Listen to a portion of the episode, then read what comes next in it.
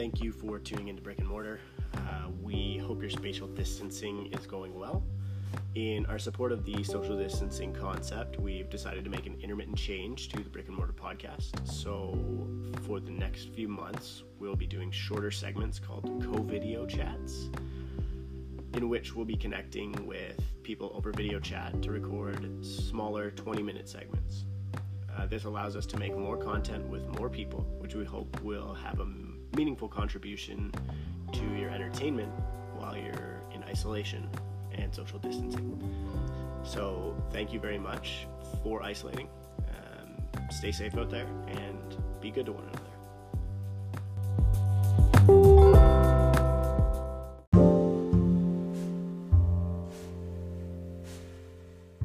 So I just recorded this episode with Mac Wilder, which is an unreal name. I just realized. Um, and he works in the commercial lending space for businesses and uh, a little bit of real estate um, for a institutional size uh, lender investor.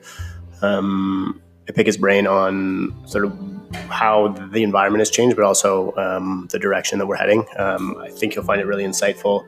Obviously, deviating quite a bit from my original uh, 20 minute episode intention, but uh, but beyond that, things have been been really good. Um, I hope you enjoy this episode.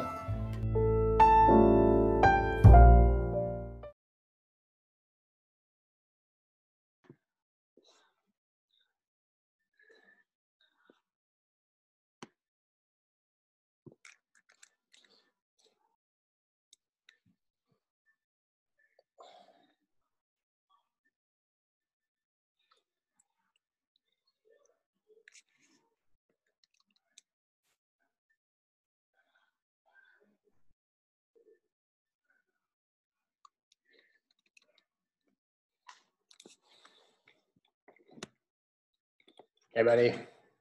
Hey, Dan, how are you? Good, good. You? Busy. Good. Busy. Thank goodness it's Friday. Yeah. Um, I'm just going to make sure I'm on my right mic here. Um, built in. Can you still hear me all right? Yeah. Switching mics? Okay. All right. I just, my, my daughter's just in the other room, so I don't want you to pick up the Lion King. No worries. How's, uh, how's your little one? She's doing really good. She's kind of bummed out that uh, she's house arrest for yeah. until this is over. So. Yeah, it's it's a it's a tough one to explain to uh, to little ones, right?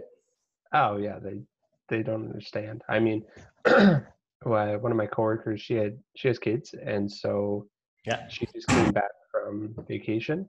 Yeah, her friends had to basically wave at each other across the street because oh, they man. couldn't I know it's heartbreaking. Like, I mean, my daughter's uh, she's just learning how to socialize, um, and so because she's she's three, and there's a, a, group of kids around the corner.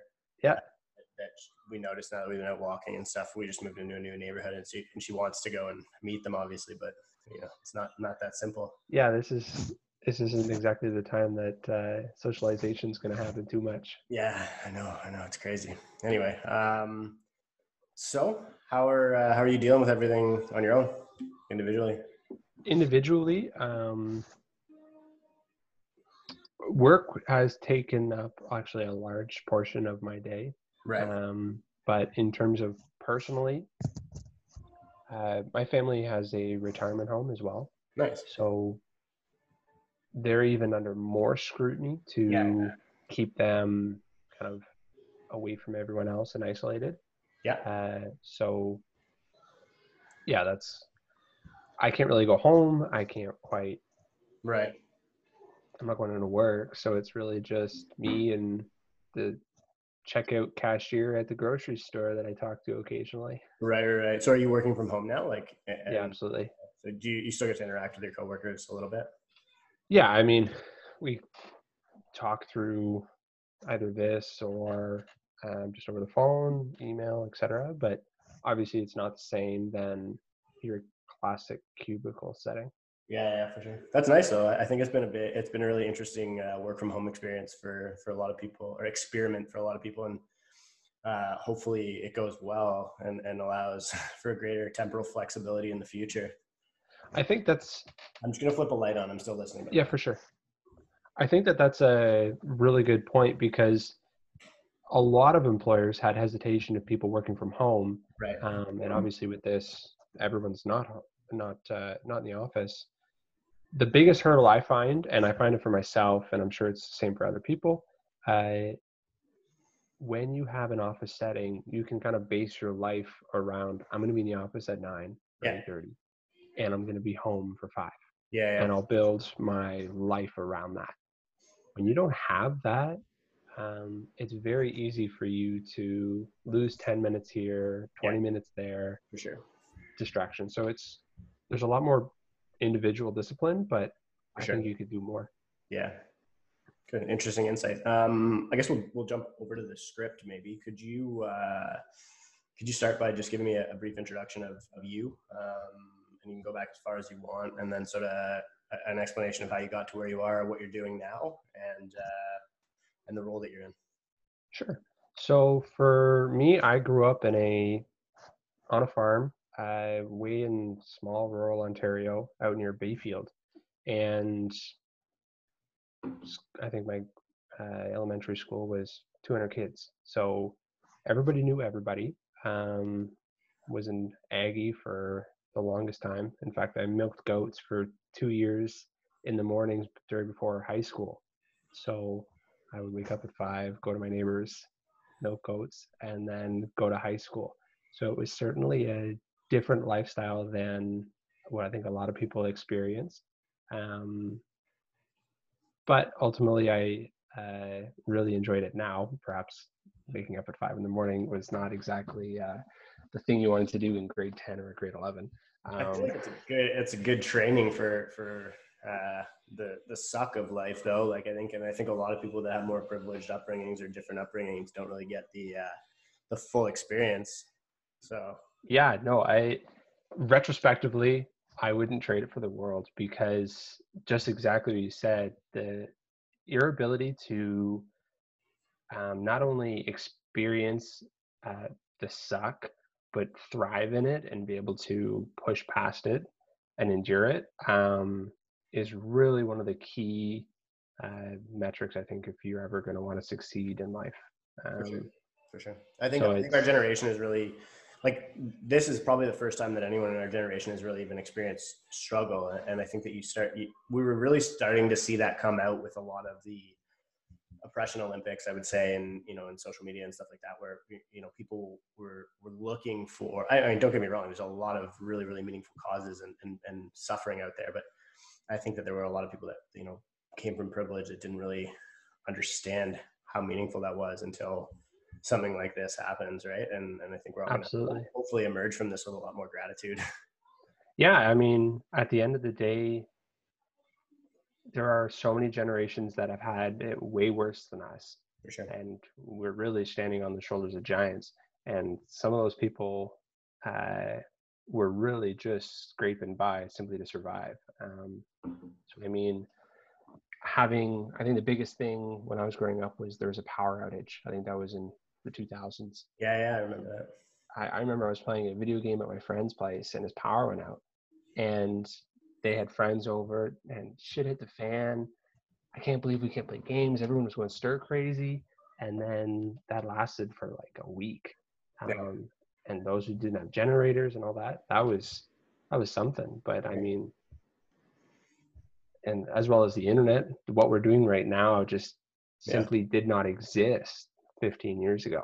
It's funny. I watched a lot of those uh, those prepper shows on Netflix and stuff, and um, one of the biggest like end of the world scenarios is you know the internet disappearing. How quickly society would just fall apart if if it if it wasn't there. So I think we're lucky that you know our current doomsday scenario is is just a pandemic and not not Yeah. not the collapse of the internet. Oh God forbid. so far, fingers crossed. yeah, yeah, yeah, Jesus, don't don't speak it into existence here. But, Twenty but yeah, the amount of the amount of people that had uh, have successfully completed Netflix, they've they've Mhm. watched everything. Um, uh, yeah, there's there's so much stuff that you can do now that you simply couldn't do back then. Yeah. Um, and one of the struggles that I had, even as a teenager, and a lot of people in some of the cities just never had, was was small towns still had dial-up up until, in fact, some of them still do uh, up until 2010.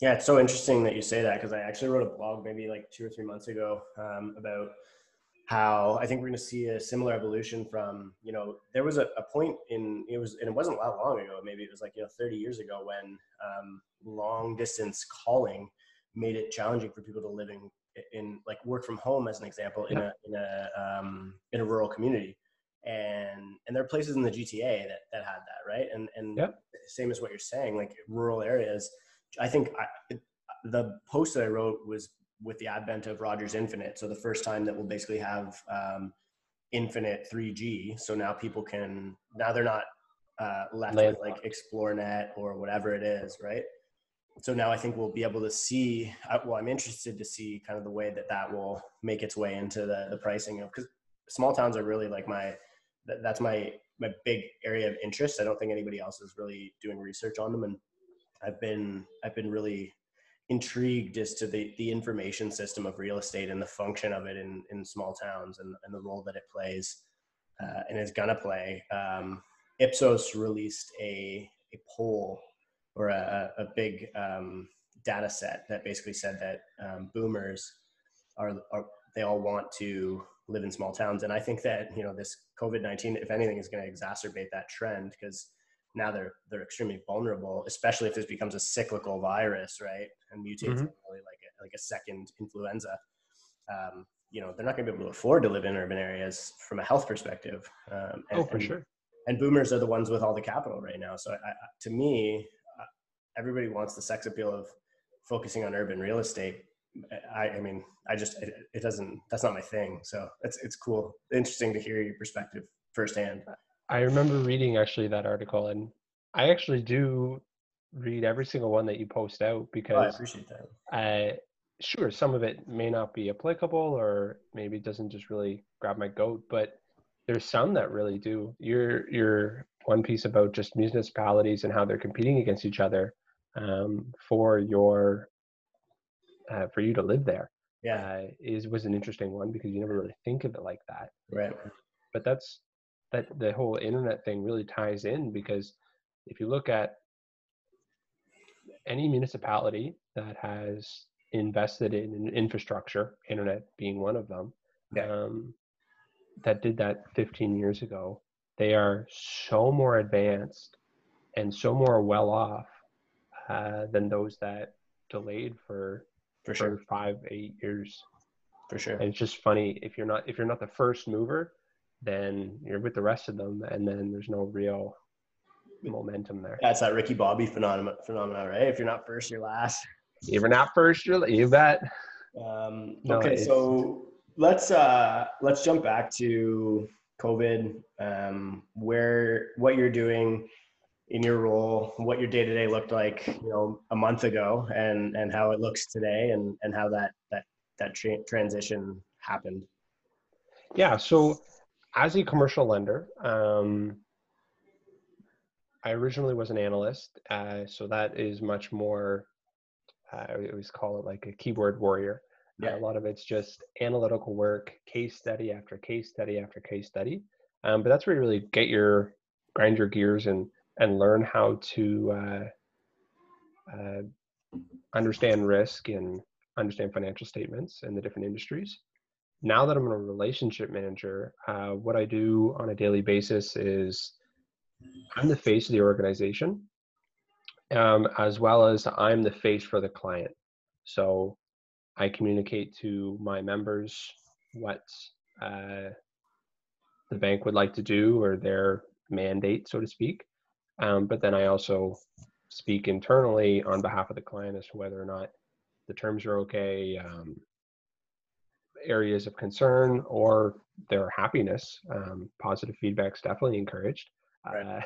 Uh, uh, so in terms of what I do on a daily basis is just herding cats is a big thing. Right. Uh, just working with a lot of other professionals and people's professional teams. So you've got accountants, you've got brokers, you've got agents, you've got solicitors, you've got um, someone's mom who apparently is an expert and yeah. wants to provide input. Yeah. Um, so there's lots of that making sure that it doesn't get stalled as well as all of our internal guys we've got credit we've got our back office support that provides funding so there's lots of people and lots of hands playing with it mm-hmm. and you have to have a really good understanding of that entire runway yeah. and kind of poking around to make sure that it's moving right um, so there's lots of that uh, business development i mean now it's kind of stopped but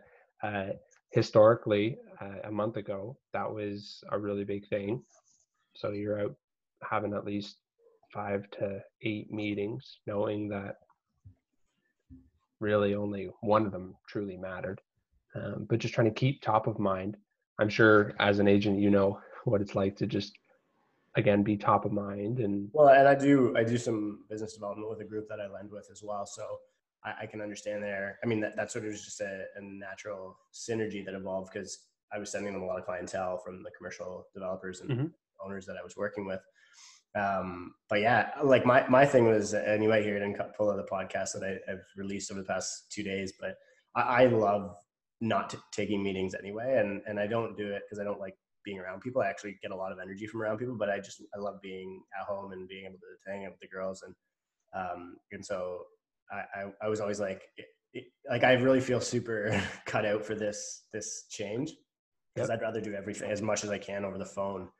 You know, just pick up the phone and make calls, and and and so my BD is actually ramped up as a result of this because I can't really do the operational side, being That's at the field and showing properties and whatever, right? But I can. Yeah, do, I guess that would be impacted pretty hard on that. Yeah, so I, but I can be originating relationships uh, at scale now because I'm just you know locked in my house with the phone. Yeah, and there's power over the phone. I mean, growing up in a small town, email communication was never, never my forte. Um, but if you get me on the phone, I can talk your ear off. Right. Uh, and there's a lot of power in that because a lot of people want that. They right. want someone that can pick up the phone, have a conversation. At the end of it, they feel like they know the person. They've been informed on stuff. Um, so yeah. I think it's uh, it, it, there's also a selection bias with the type of person that you're trying to reach, right? Like, you know, young people, like, I mean, I, I love young people, to get me wrong, but they're not the ones that have all the money. And, and no. So, and, and what, what you and I are doing right now, I mean, this will be posted on social media and, and that's the best way that I can build relationships with the young people. It's, it's pretty easy to do at scale. And guys like you and I know how to do that intuitively because we are young people. Mm-hmm. But there's a lot of young people who don't who aren't picking up the phone and calling and there's so much business on the other end of the line like the amount of old guys that i will call up and they'll be like oh i've been waiting for a young guy like you to call me you know I, my old my last uh, relationship that you know the guy doesn't want to work as hard or whatever like i'm just looking for somebody who really wants to you know and they want to see that grit they want somebody who reminds them of themselves and yep. all you got to do is find these people like and and pick up the phone with the right intention which is you know to to find a way to add value to their life and just communicate that to them. Hey, the purpose for my call is because I want to build relationships with people like you so that I can mm-hmm. figure out how to add value to your life. I mean, if somebody called you and said that, you'd be like, holy shit, like that's, that's the nicest thing anyone said to me since I was born. It's, right? it's true. I mean, it's the, the idea that someone appreciates what you've done and want to be involved and help you to uh, get to the next level or maybe help you find out some of your blind spots um, that goes a long way i remember reading uh, i think it was zig ziglar he said you can have anything you want in the world as you can have anything you want in the world if you help enough people get what they want yeah uh, and i think that's so true um, where if you just you're in the idea of giving it it'll eventually find its way around. For sure. Like even I, when when I train agents who get anxiety about cold calls or door knocking, I'm like, you, you if you if you felt like what you were doing was the right thing, you wouldn't be nervous right now. So why are you upset? Or why are you nervous? And, and the reason is because you think that you're calling to try and get something from somebody and it's like well there's an exchange of value. Lead with what what can i give to this person? And if you go in with the intention of giving something to them they're going to tell you if they don't want what you're giving them and that's and that's okay. That's you've given them the opportunity. But if you're if you're trying to take something then that's where you feel that that anxiety because you don't think what you're doing is correct. I always like to use the uh, ice cream example. Uh, there's a lot of people in the world who like chocolate and if you go out handing out chocolate because you love chocolate there are going to be some people who look at you in disgust and say, "Get that out of my face. Where's vanilla?" And that's absolutely okay. It the, the, the issue is is if you don't like chocolate and you're trying to pawn off chocolate, that's when you're exactly what you said. You're going to have that anxiety. Yeah, and you get the resistance. You're really giving something. Um, so what? How is how's the the commercial lending world being impacted by this pandemic? Like, is underwriting changing? Is the cat herding relationship management that you just described changing? I guess. Like, tell me if you could just a list of the, the big impact that, that this has had so far. And, sure. And um, perhaps if you want to forecast a little bit of how you anticipate that that impact will continue or grow or decline. Sure. So for the first part, everything has become more collaborative. Right. Um, even in the business world, uh, everyone has a job and they're really good at it, but everybody has different mandates. And especially with COVID, um, there are some people who are closing up shop. There are some people who are experiencing bottlenecks, and there are some people who are twiddling their thumbs. Um, so, in the business world, um, new business, if you're in the mode to grow, you're probably going to have to wait in line. Because, and I've told all of my prospects in the various areas in their pipeline um, that you're going to be put on hold until I help as many of my members as possible and get them all kind of on a plan as to you're okay you're okay now but if this goes it's going to be bad or you're not okay we need to we need to address that. Um, and so new loans it's challenging. Everybody's applying for deferrals. Um, in fact one of the things that prompted me to kind of start this whole uh, me getting on the podcast was was the one thing you sent out that the media is oversimplifying uh, how easy it is and who qualifies for a deferral. Um, because certainly when it was on the news, it made it seem like everybody and their uncle could apply 100% approval rate and it's going to go like that. Right. That's just not how it works. Not at all. And anytime the government, excuse me, anytime the government is involved in something, they'll say something, but after it gets beaten down between all of the lawmakers and everything, it's kind of an abstract as to what it was originally promised. Yeah. Um, so for so for me, uh, let's say out of the ten people that come to me who need who need assistance, I'd say thirty percent of them are opportunists, right. where they're just they don't actually need it. They've been taking out of the co- equity out of their company for years it's just they've never developed a plan to have cash in there. Mm-hmm. And now they're feeling the squeeze. They're mm-hmm. feeling the suck. And as a lender, as a responsible lender, do you give them more money? Or this is kind of a learning thing where, all right, you're going to have to put some money into it and see where it goes. Um, so, in terms of lending practices, we're still doing our due diligence. We're fielding the calls and the needs as they come um, that's where a lot of my time is spent right now is just analyzing people's financials see where they're at see where they're really at. And at the end of the day uh, a bank or any lender is is a business too. So they've got to protect their balance sheet. They've got to protect their assets um, and they can't defer payments forever. Um, they've got their own operating expenses to do.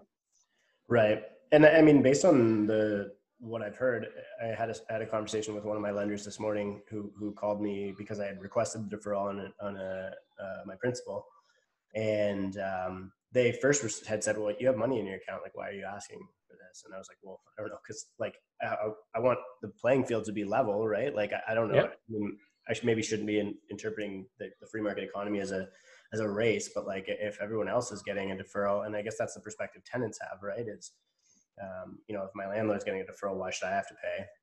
But um, you know, they they had said to me, well, there's a penalty, and this isn't a big six, by the way. It's not a B lender, but mm-hmm. it would be somewhere in the middle. Um, but if like there so there's a penalty and you're paying the interest for that month anyway so they're still making their income they're just not uh, you know recollecting that principal so they're not getting that equity that they have in your house back for a couple of months it's not a huge issue i mean even at scale um, it, it, could play with the ratios of their cash requirements um, from the government and the banking system but do, what's the real risk here like if if and I think that the government has tried to shave a little bit of that off by lowering the cash requirements and backing up some of the debts. And CMHC's kind of jumped in to say they're not going to let anybody fail in that sub mm-hmm. 20% equity category. But and I don't know if the real estate space is is the right place for me to be asking you this question. But even on the business side, like so on the on the commercial lending side, like are we going to see a high default rate? And if so,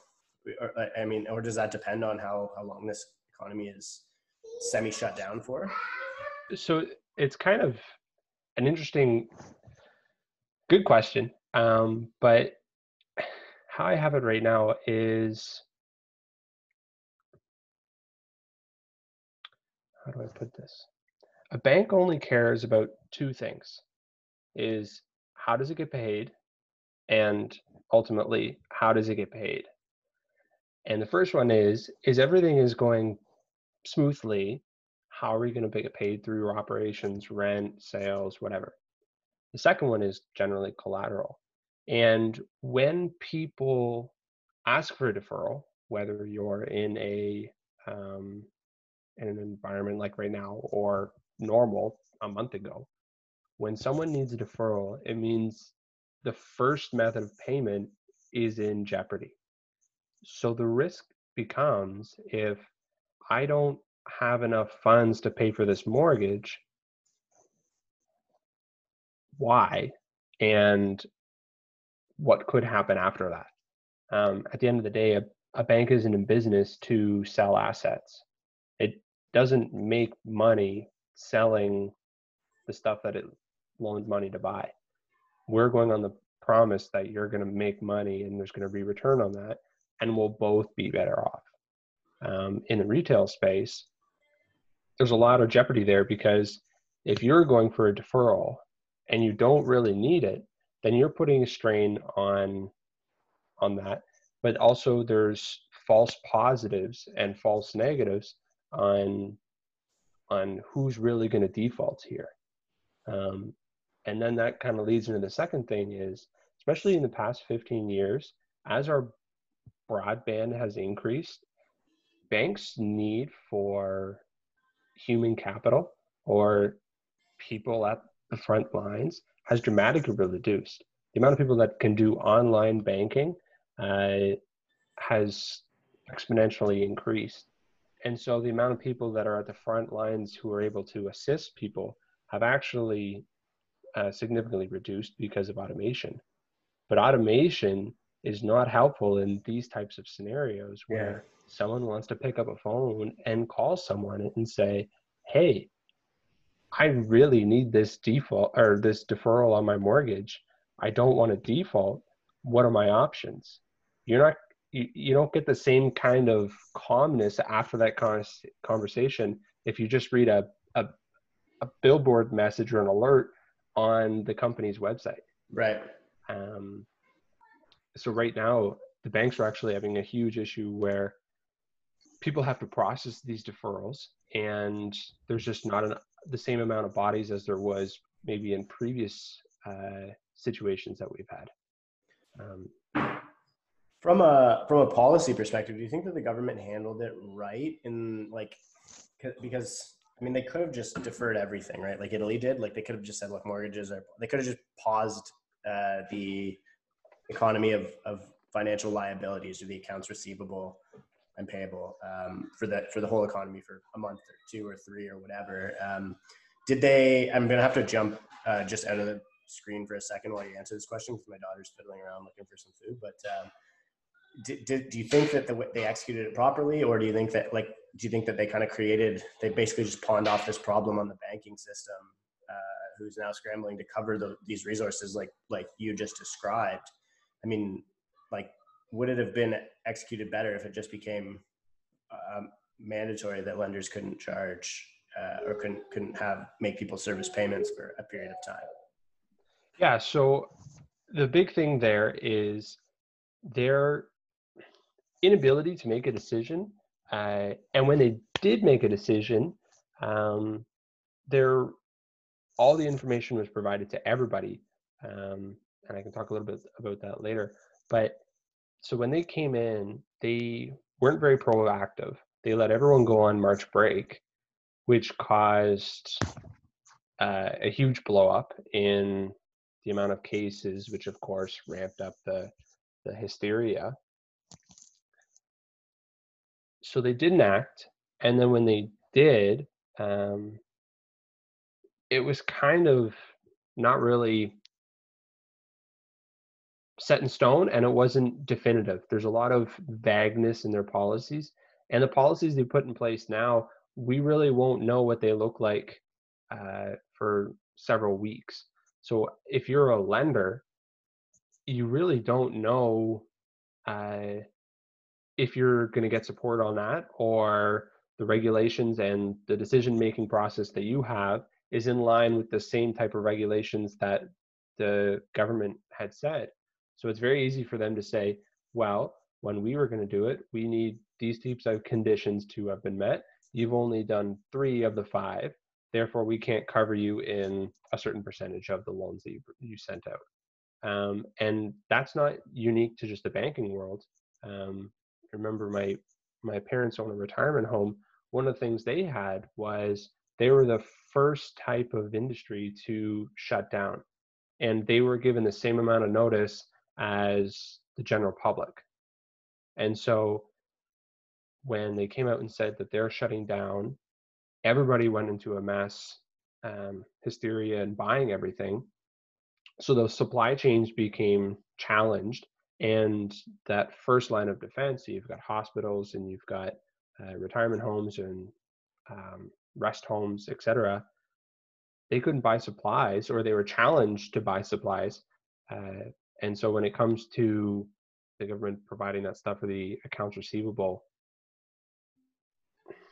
I, I don't, I wouldn't be able to confidently say that pausing everything would have been a good decision. Um, but again, I don't think there's really any good decision in this particular. Yeah, scenario. there's yeah. That's why I, am just curious. Like it's a hard, such a hard dialogue to have because like nobody has the answers, right? It's not like anyone you know could have predicted anything like this. I mean, you, you could have maybe we had two to three months lead time, and I and I am a little bit uh, disappointed in the way that the government's handled it, knowing you know like seeing this arise in in December, January. Like I, I feel like I was well, people were making fun of me in January for talk even taking this thing seriously, right?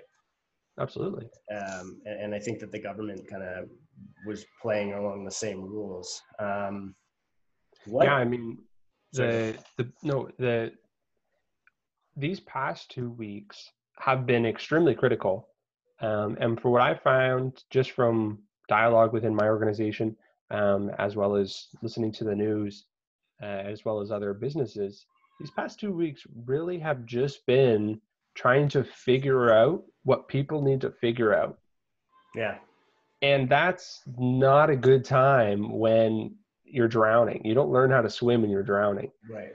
It, it's just it's not productive and you don't have time for that. Yeah, I agree. Um, what uh, what do you think the the, the long term implications of this are going to be? Um, or is it too early to say um, what sure. what's going to happen from you know from today for the next you know two months for the next year? Um, like what does that all look like? I think the way that i've um, kind of explained it to some of the, my members is i see the world economy broken up into maybe three or four phases. And each phase or tier is going to be impacted depending on how long this lasts. So your your first tier are the ones that are impacted now or they were impacted yesterday or when they're your non-essential. So you've got hospitality um, if you are a restaurant you're going to be hurting and you're hurting now. If you're a person who just purchased a real estate investment that's supported through Airbnb, and a majority of them have seen cancellations, you're going to be hurting now. Um, if you're a hotel, you're going to be hurting now. If this moves on for about two months, um, I think that's when it's going to start bleeding into uh, the retail or the personal side of things. The amount of people that have, let alone two months of emergency funds, is not not very high. Um, so you're going to see the scary part here is, is, and you're seeing it like companies obviously are living paycheck to paycheck, including oh, ones that, that are publicly absolutely. traded, right? Yeah, I mean, the idea that that this big businessman has all this money and is taking advantage of his employees i mean that's if you have that narrative now i i don't know what to say. That's simply that may be true for 2% um, but the majority of businesses nowadays they're they're not printing many hand over fist. They're competing against people here. They're competing against people overseas. And there's just it's it's really funny. It's evolved into an interesting kind of thing because i've i've always rented price floor product. Like i, I purchase um, you know multifamily residential stuff that most people wouldn't even want to enter. And, and um, a lot of my my tenants are, are in the welfare system and I, am i take pride in being able to provide affordable housing to that category of, of tenant. Um, and not a lot of people want to do that. It's not sexy. Um, no. and, and it's funny because you know earlier you know last year or whatever this was people you know guys who who are also renting um, that work in the same space as me. Got my daughter running around here. Um, but uh, they, they, you know people who would call me a slumlord i would say to them you know how how are your rent checks looking now? Because my, my people already have their employment insurance and, and their and you know you, now you you guys are gonna have to wait for that and for your helicopter money to see payments. Like my portfolio is gonna be fine to be honest. Yep yeah, I think I think that's one thing that a lot of people don't realize, or maybe they don't realize, but they don't acknowledge uh, the legitimacy or the, the actual potential, and that's just risk. Um, when people are renting to someone who's uh, maybe paying a premium, uh, they can therefore buy a more expensive product, and therefore they're dealing with more money. Um, but then they're at risk where if there's a lag in the amount of uh, well, if there's a sudden vacancy like we're seeing right now, then then there's just just more money, and if you don't have the ability ability to cover that deficit, that becomes very challenging. Whereas um, when you're dealing with someone who's maybe on ODSP or supported income, I mean, that's a long-term tenant. Uh, so you have that consistency there. Um, yeah, I think it's. Uh, I, I, also think it'll give a lot of people a better, uh, hopefully, a better perspective on on the function of the welfare system now that um, you know we're all we're all party to it. Because, like, yeah. I mean, seriously, like, uh, what what were the, the EI applications? Uh, you know, were two point something million over the. Yep. You know, so I think, um, or I guess in Canada it was like nine hundred, almost a million. But still, I mean, um, I hopefully from a social perspective, you, people begin to realize that you know these these are things are here for, to support them, and and you know if you're in a time of need, that that's when it's there. And and there are there are people, the people who are who you might have been making fun of in the past, who are on those on those systems, are, are have been in a time of need, right? yeah, that's that's always an interesting point too, because um, those types of facilities are there for someone who is in need. And if you're not in need, sometimes people just lack the empathy to understand that, well, I'm okay. Why the hell? Why can't you be okay? Yeah. And that's a, definitely a different, different and difficult conversation to have. Um, but really, those types of things are there. Um, and those reserve funds are there for this type of scenario. And we're fortunate that, I mean, our government is doing some interesting quantitative easing here. Yeah. Um, they keep keep pulling rabbits out of the hat, and you just wonder how many rabbits are left. Yeah, um, what those rabbits are going to be worth by the time it's all said and done. Well, yes. Um, and so when you're in good times in the past 10 years, that's when you should be saving, paying down debts, creating that a slush fund because you know the suck of life is going to happen. I mean, on a personal side of things, everybody should be if whenever we walk away with this, assuming tomorrow they develop a cure and by next Friday we're all back into the office, it should be a very, very good reminder that everybody should have at least three to four months of an emergency fund. Yeah. Um, and if that means that the place that you're living at is stopping that or the lifestyle that you have, you really should question that because sometimes the government won't pull a rabbit out of the hat and save you. Right. Right. Assuming that right now they'll they'll save you. Right. Yeah. I mean, it's it's so easy to say in hindsight, and I know I'm sure that you had that uh, that perspective prior, but it's funny, you know, now talking about this because like I've been following guys like Dave Ramsey, sure. forever, right? Where he's like, you know, pay off debts, get an emergency fund, and now you you know you start to see i guess the challenge becomes and this is sort of maybe one of the, the last things that, I, that i'll leave you with before we start wrapping up but you know is this a like for people who do have have that that emergency fund is there a way that someone like that can establish an advantage a meaningful advantage over others in society and i don't mean this in like the in the respect that like we're competitive but like the reality is we all want to give the best life that we can to our family and to ourselves and and but like I, I'm feeling like okay, I, I did have some money set aside for for an event like this, and I don't really feel like I have a better opportunity than everyone else because I did, and maybe that's not what it's for. Maybe it's just to get by, and and and maybe the best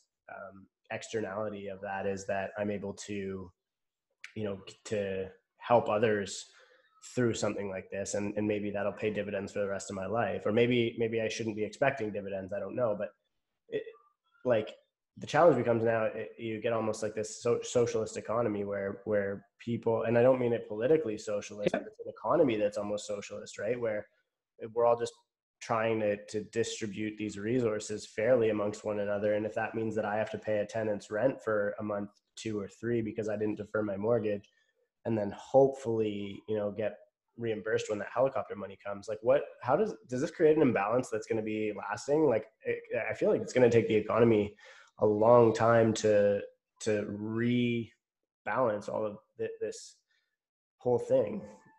Well, two things, I guess. The first one being is anytime you have a situation like this where there's quantitative easing, and for those, that just means the government's printing money to um, basically provide it to the economy and inject it into it. But actually, just to just to compound that, they're not they're delivering it to the economy through uh, bond repurchases. Yes. Right. So, which is different than just get printing money. That's like the new U.S. philosophy, which Canada's recently adapted in desperation mode. Anyway, I'll let you continue. Yeah. No. It, thanks for the clarification, though. But the ultimately, what happens through that is it keep assets uh, at the same level of uh, value or higher, and it reduces the overall purchasing power of individuals. So the difference between those who have and those who have not um, becomes greater because the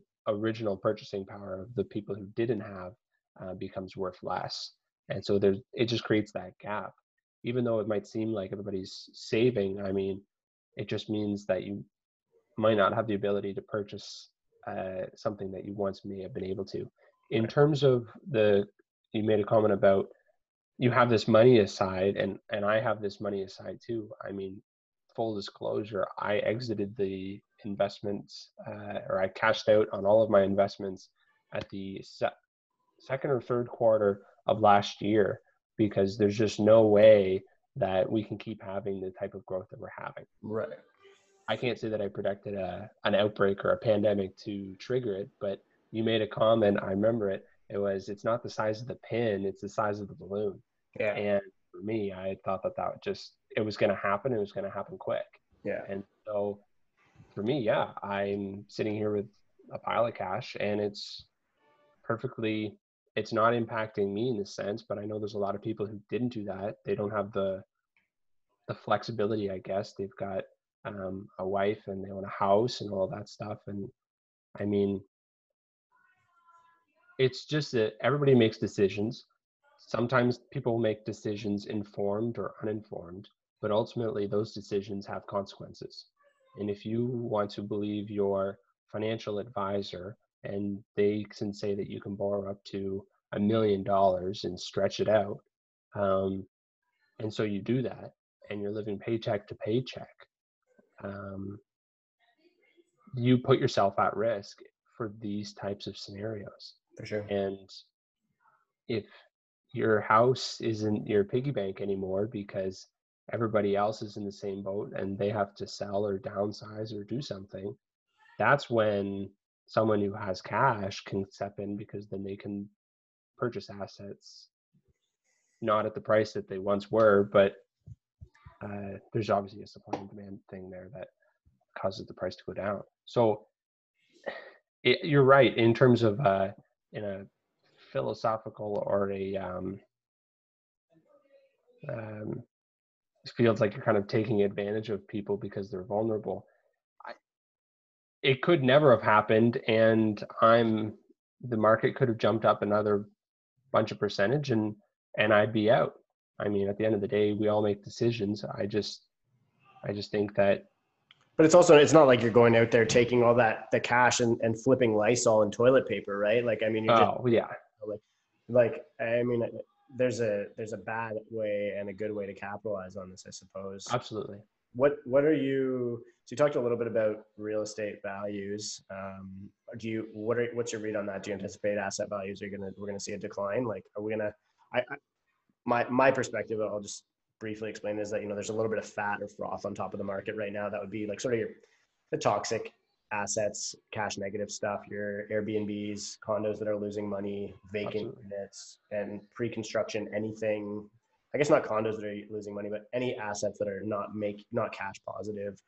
That people anything that where people are really expecting an appreciation in value, those things I think are going to get just trimmed off because I don't think we'll be in a value appreciation environment coming out of this. But I don't know if we'll see a meaningful decline because I think there's enough opportunism out in the market that it should prop up any kind of. I think we might see a couple of up and downs, you know, five percent down, and then it restabilizes and kind of like the '90s. I think it'll be slow. Yep. I don't think as as as big either. But anyway, if you want to, I see two things. Um, the first thing is if this goes to a certain period of time and uh, if people really don't have the same type of savings that uh, some of those stats say where most people don't even have two months savings right um, and the support that they're getting from ei or these deferrals um, aren't enough you're going to see a surge of that type of people with who own this type of product and it'll be interesting to see uh, if people are able to kind of pick that up again. Uh, in terms of your froth, so you're talking about your condos and stuff. I mean, to be honest, I think condos are a little bit overpriced simply because of the appreciation plays um, where they're cash negative, but eventually will be worth more than the negative. For that time period, um, as well as Airbnbs. Um, yeah, you're going to see people offload that on the from their portfolio. I think you if it gets to us. yeah, there already are. Um, but you're going to things in, in Toronto. Sorry to interrupt you, but the like ice condos and stuff. I mean, you're seeing like massive supply floods in buildings like that already, and I think that my fear is that that creates a race to the bottom scenario, and I really hope we don't see that happen. Yeah, that's that's a scary thing, and I mean, we see it we see it with other things, and as silly as it sounds, I mean, we see it with toilet paper. Yeah, it's, it's a race to the bottom in the sense that I'm going to buy five, I'm going to buy six. It's just people are fear of missing out and if i can't sell it here well i'm going to sell it lower than you because i don't want to lose it um, right. and so the, the the second part to that though is, is you talked about pre-construction or construction how that works is they need to have an, a certain amount of pre-sales done in order for um, those jobs to continue past certain percentages of completion right so if those pre-sales aren't happening, then that means that the future supply is going to be impacted. And in the future, um, I mean, we've already had a supply issue. Uh, say three years down the road, you're going to see uh, available units. Toronto can realistically produce about 17,000 units a year, and we've seen that for the past, I don't know, 10 years or so. Right. Uh, new stock. You're going to see a drop because of this, um, and how much of a drop will obviously depend because there's no one's buying um, those types of units. So that's like your insured, but so it, so are we caught in a in a weird supply scenario then, where a lot of these insured deposits, like especially if the I know they're trying to keep construction sites open and the unions are having none of it. So, I, I, mean, some of these projects where they do have insured deposits, those, you know, those, those units are being sold for 20 to 30% over market value of the building right beside it right now. Um, the, you know, it sells out in a couple of days. They start uh, breaking ground and building the tower now the units aren't appreciating in value. The building might no, no longer be being constructed. What the hell is going to happen to this deal? And, i mean and that's exactly the risk when you're buying pre-construction is what happens if this construction doesn't happen? Um, and so like the deposit insure because like the question is who walks here? Like does the developer walk or does the does the purchaser walk and then who because if the purchaser walks the developer benefits from the, the deposit so i can see the developers still wanting to like they're still incentive as long as the insurer doesn't go bankrupt which some people actually think is a, a real risk but mm-hmm. if the insurer eh, like so if the developer still has an incentive to continue developing this thing and that's why there's this huge conflict between builders and, and owners of, of uh, these these condos eh, because builders and uh, and developers um, because you know the construction guys want don't want to be treated like an essential service in a lot of cases um, mm-hmm. expose themselves to the risk of being out among this virus. But the developers really need to see this thing done so they can get their their return. And the owners are just kind of sh- like holy shit i'm this is really really bad because it, it, might there's no way that this thousand thousand dollar a foot environment is going to appreciate to a fourteen hundred dollar foot. And there's no way that i'm getting that six thousand dollars of rent that i was promised now yep. right? Uh, what like that that can get ugly quickly, right? And and that's why it's so important to read the fine print and truly understand what could happen. I mean, if a hundred people jump off a bungee jumping cord and they see that they're fine and you jump, the same risk applies to everybody. Yeah. And it's unfortunate, but in this type of scenario, you're kind of in bed with someone for several years. Mm.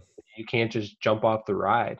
And so, if you're depending on what you've signed, it will depend on who can walk uh, from there. So it's so for the people scrambling, then what if they're if they're all flipping through their contracts right now, listening to this? What are they looking for?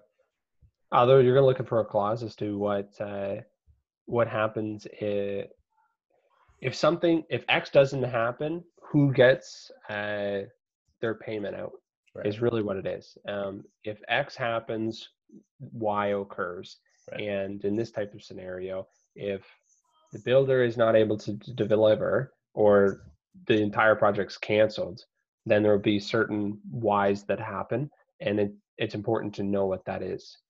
Um, and yeah, and especially in uh, Toronto, where you've got just a volume of, of yeah. new builds. Yeah amount of people that are just again in bed with a developer or with a builder um, for many many years depending on where you're at. It's one thing when you're third year of four and eventually you get built.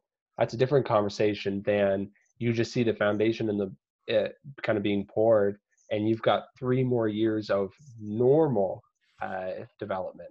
And now it's it's being delayed for how much longer. Right Huh. And some people, of course, want to pull their money out because they don't want to be in bed anymore. Or and they need that'll trick. Yeah, they just lost a shitload of money, right? Um, yep. And so then when one person does it, another person wants to do it. You know what I just thought of is too is like the tranching of these deposits because they're trying to make these things accessible to everyone. Like you know, it's like five percent in year one, and then like yep. like one percent. Like how how many people are still showing up with that remaining fifteen percent over the next three years? Is that's a question that's going to be uh, the, the biggest thing is when, and one of the reasons why we've had so much success in the past decade is everybody has become extremely collaborative in in almost everything. Um, and this is true for the finance world, but it's also true for um, the healthcare world.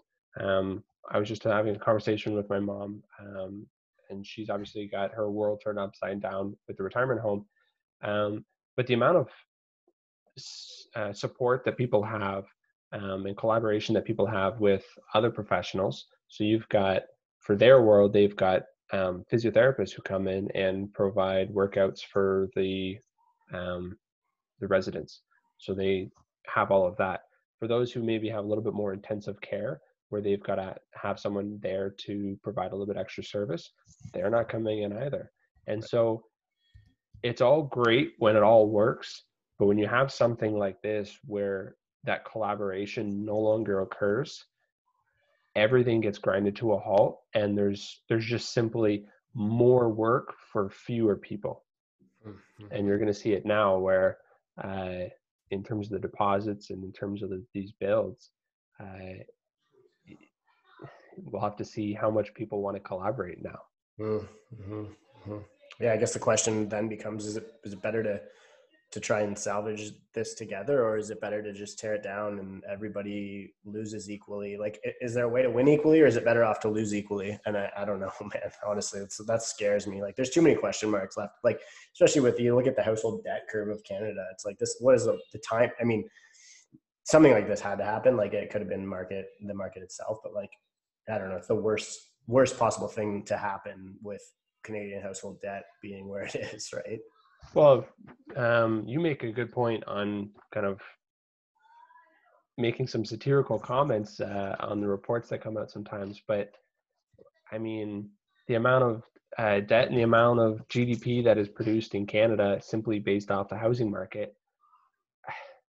When people are taking out home equity lines of credit and using that to buy depreciating assets or to float their kids through college or to do stuff that never really sees the return to pay that back your house can only go so much yeah. and when you get into a time like this where you've always turned to your house as a piggy bank and now no lender is gonna or not no lender but not as much are going to be interested in in cashing out that pig or trusting it even to be saying that it's worth as much as it was. Right, right, right. Yeah. I don't know. Yeah, it's it's scary. Um, the biggest thing that I would advocate for people is become very intimate with your uh, personal financials. You should know how much you spend. You should know how much you make, and where's that break even point. Um, because the biggest thing is if this thing goes on, you made a point of it. This isn't the first month that things are going to suck. So if you're going to be in trouble in July, August, September, or you might be in trouble at the end of May, you should know that and kind of drum up some scenarios. And this is how much I need to survive and be okay. This is how much would be a little bit froth that I'm spending when I really shouldn't be spending. Um, that's a that's a very important thing that uh, people should be doing, and there's almost no excuse now because you have more than enough free time if you if you're not at, now at home. For sure. Huh. Um, on that note, and we'll, we'll I'll end with this one, um, unless there's anything else you want to add. But um, what are you, you, know, you mentioned what people can be personally doing to, to weather this storm. What are you doing, if you know, you know, if you don't mind me asking? You mentioned pulling pulling your your equity positions out, which I think was smart, and my timing was a, a little bit worse, but but uh, you know, still not that bad. And um, what, are you doing that people could learn from, perhaps, or um, you know, to get through this? Uh, I think the biggest thing is take responsibility. Um, just on everything. And if you are experiencing uh, some form of frustrations or difficulties, uh, if you dig a little bit deeper, you could probably find out why those are caused. Um, so if that means that when you go to the store and some of the food that you want to be buying isn't there, then it might be a better option that you shouldn't be doing takeout or something like that. You should learn how to make better meals and uh, healthier meals that generally cost that not that much. Um, you should be seeing what you can do in the neighborhood. There's lots of people who are extremely vulnerable right now. Um, it, even just on a mental health perspective, you should be reaching out to family and see how they're doing.